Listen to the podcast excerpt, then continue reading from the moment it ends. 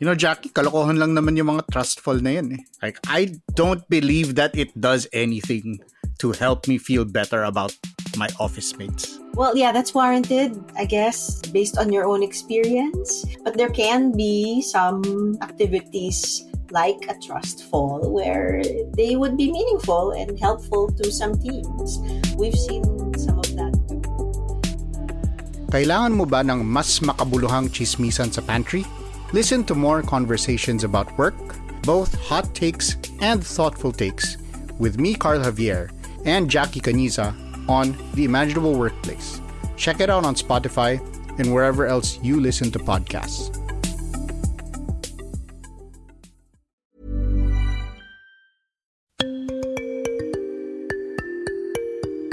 Si Calio Di De Guzman, ang kaisa-isang kandidato sa pagkapangulo na labor leader, manggagawa, at sosyalista? Dahil mula sa simula, ramdam ko kung paano ang mga manggagawa, ang maralita at magsasaka ay pinagsasamantalahan, inaapi ng ilang mga bilyonaryo at kapitalista dito sa ating bayan. Yan ay klaro. Sa ilalim ng kanyang plataporma, gusto niyang isulong ang isang malawak na pagkilos para daw baguhin ang mga elitista at buloktot na gobyerno para sa ikabubuti ng mga manggagawa at masang api. In short, isang socialist government.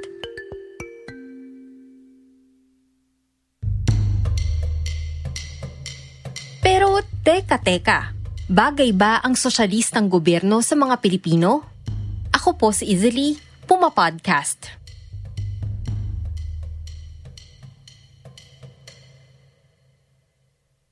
Ang konsepto ng socialism ay ang magtaguyod ng isang lipunan kung saan ang mga producers, negosyante at investors ay sumusunod sa regulasyon ng pamahalaan.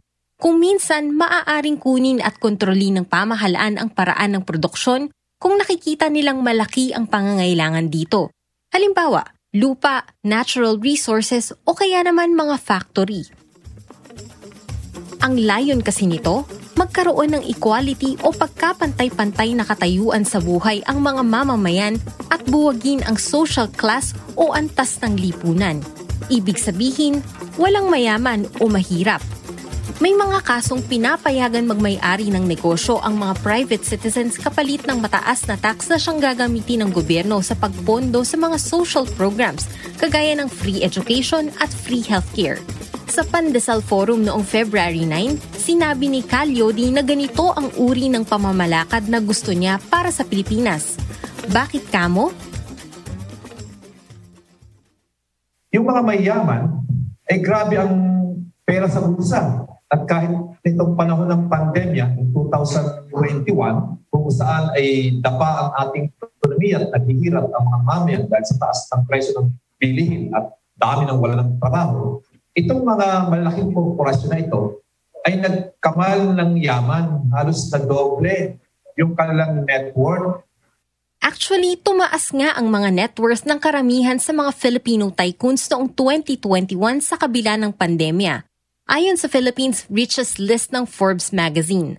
Ang anim na anak ng yumaong founder ng SM Group na si Henry C. tumaas sa 16.5 billion dollars ang collective net worth matapos kumita ng 2.7 billion dollars ang real estate magnate na si Manny Villar mula 5 billion dollars tumaas sa 6.7 billion dollars ang net worth. Si Enrique Razon Jr. naman na may-ari ng pinakamalaking port operation sa bansa na dagdagan ng 1.5 billion dollars ang kanyang net worth. Bilang nagmula sa pamilya ng magsasaka, higit pa kanino, mas nauunawaan daw ni Calyodi ang paghihirap ng totoong mahihirap. Kaya naman nais niyang paliitin ang inequality gap sa bansa sa pamamagitan ng pagpataw ng 20% wealth tax sa mga nasa listahan ng 500 richest Filipinos. Dahil sa kalagayan ng ating bansa ngayon, yung ating gobyerno ay bahol sa utang, wala tayong pagkukulang pera yung ating mga mamayan gumagapang sa hirap. Ano natin hindi pwedeng kuhanan ng ating mga mamayan? yung wealth tax hindi na masakit para sa kanila. Hindi naman nila ipaghihirap 20% one-time levy kaagad. Hindi naman nila ipaghihirap yon. Madali na yan dahil sa konsepto ng pagbibigay, yung ating mga korporasyon sa Pilipinas ay nagpapractice na ng corporate social responsibility. Kaya dadagdagan na lang natin yon. This proposed wealth tax has been quite controversial, and economists say it will be really difficult to implement. Dapat din daw i-nationalize ang basic utilities kagaya ng tubig, kuryente, kalsada, ospital, at paaralan. Narito muli si Cal Yodi mula sa Presidential Candidates Forum ng KBP. Yung sektor ng serbisyo, dapat akuin uli ng gobyerno yan. Huwag natin ibigay sa pribado. Dahil pag nasa pribado, ginagawang negosyo, tinataas ang presyo, nahihirapan ang tao.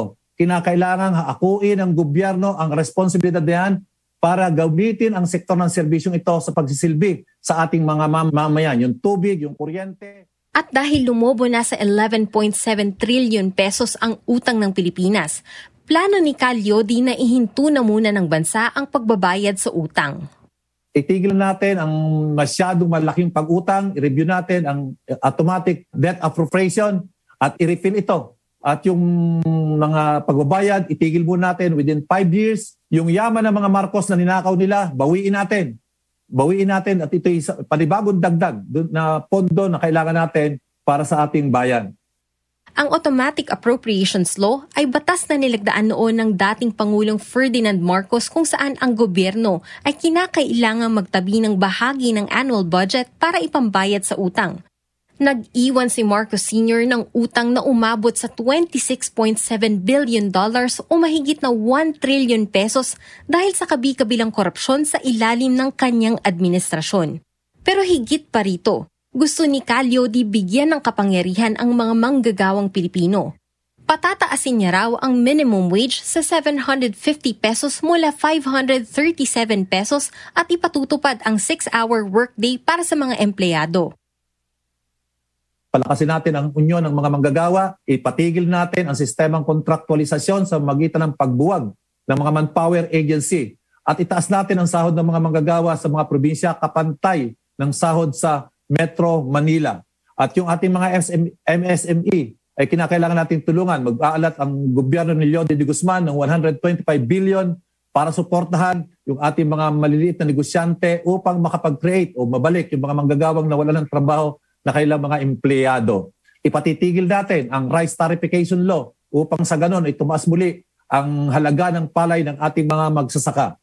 At yung maiipon dito, idagdag ulit natin para sa pangailangan natin sa pagbago ng ating ekonomiya. Ang pagtigil sa kontraktualisasyon ay ang naging campaign promise din ni President Duterte.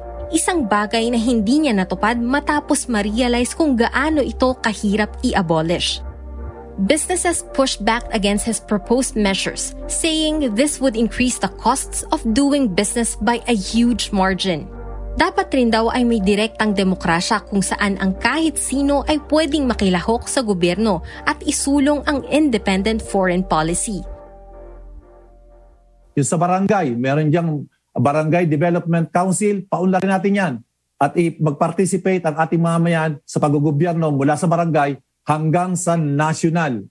Kinakailangan natin i-restore ulit yung na, sa laula na karapatang pantao. Kinakailangan natin ang independent foreign policy. Makipagkasundo lamang tayo sa mga taong kumikilala o sa mga bansa na kumikilala sa ating soberenya, sa ating territorial integrity, sa lahat ng ating mga paluntunan dito sa ating bansa. Kinakailangan fair, uh, mutual ang benepisyo sa pagitan ng ating mga magiging kasundo. Pero handa na kaya ang Pilipinas para sa radikal na pagbabago? Kaya't ang makalulutas lamang sa ating problema ay tayo mismo Walang iba. Tayo mismo ang makalulutas sa ating problema. Ang panawagan natin, manggagawa naman! Manggagawa naman! Manggagawa naman! Manggagawa naman! Muli, ako si Izzy This episode was edited by Presh Capistrano and produced by Kat Ventura. For more on the presidential candidates, please look up hashtag Pumapangulo on this channel. Follow Teka Teka and Puma Podcast on Spotify or wherever you listen. Maraming salamat po.